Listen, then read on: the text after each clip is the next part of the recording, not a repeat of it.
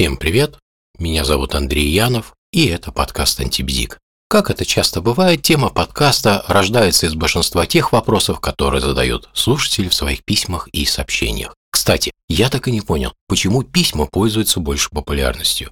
Мне всегда казалось, что отправить сообщение в соцсети куда проще, чем написать письмо. Вот слушательница Ира, когда я еще давно задавал этот вопрос, написала ВКонтакте, что письма интимней. Наверное.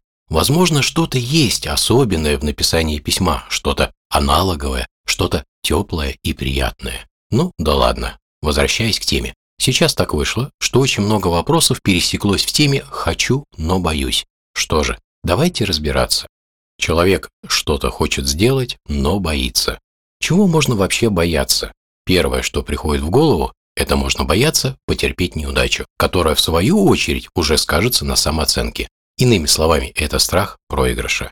Вообще такое возможно только в том случае, если человек сам себя назначил победителем. Конечно, после этого уже надо опасаться действовать, так как любое действие может поставить под сомнение такое самоназначение. В итоге речь идет о простом и незатейливом самообмане, таком сладком и приятном самообмане. Вот только последствия у него не самые радужные, как минимум избегание любой конкуренции. Поэтому тут важно задать себе вопрос, что лучше, продолжать думать о себе хорошо и не получить желаемое, или все же получить желаемое, рискнув самооценкой.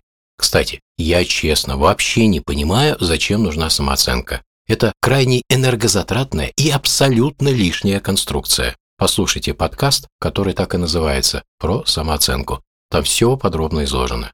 Также напрямую с самооценкой связан и страх ошибиться.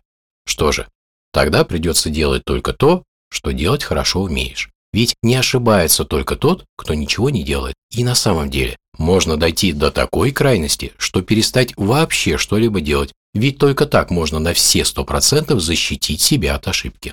Только вот тот, кто боится ошибиться, теряет очень важный жизненный опыт. Ведь именно ошибки и неудачи позволяют извлечь полезный урок и чему-то научиться. Ошибка – это способ понять, что делается не так. Поэтому кто не ошибается, тот ничему новому не научится. Конечно, это работает только в том случае, если из ошибки извлекается полезный опыт. Что еще может вызвать страх? мнение других людей. Что про меня подумает, если я сделаю то, что хочу? Тогда остается делать только то, что попадает в ожидание и одобрение других людей. Много раз повторял и еще раз повторю.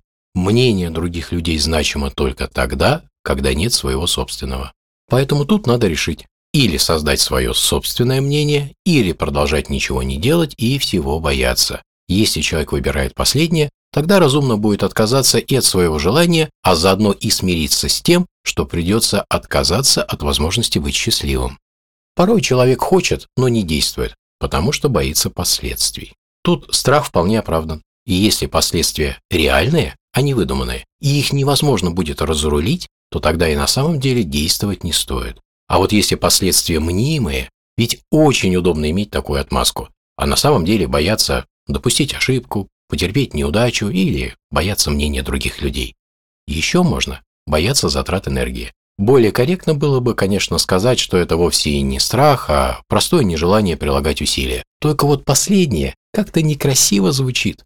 Ведь лучше драматизировать происходящее и думать, что что-то останавливает или пугает. Да, в ряде случаев на самом деле страх совершить ошибку и нежелание прилагать усилия могут идти рука об руку. Но это также может быть и элементарная отмазка. И тут надо задуматься о связи между результатом действий и затраченными усилиями. Нельзя совершить работу, не затратив энергии. Это закон физики.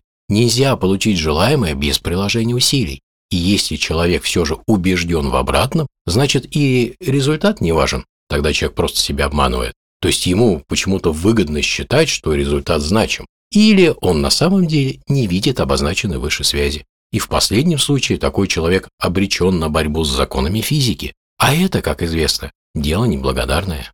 Конечно, существуют и другие причины, но они уже носят более индивидуальный характер. К тому же, всему своя мера.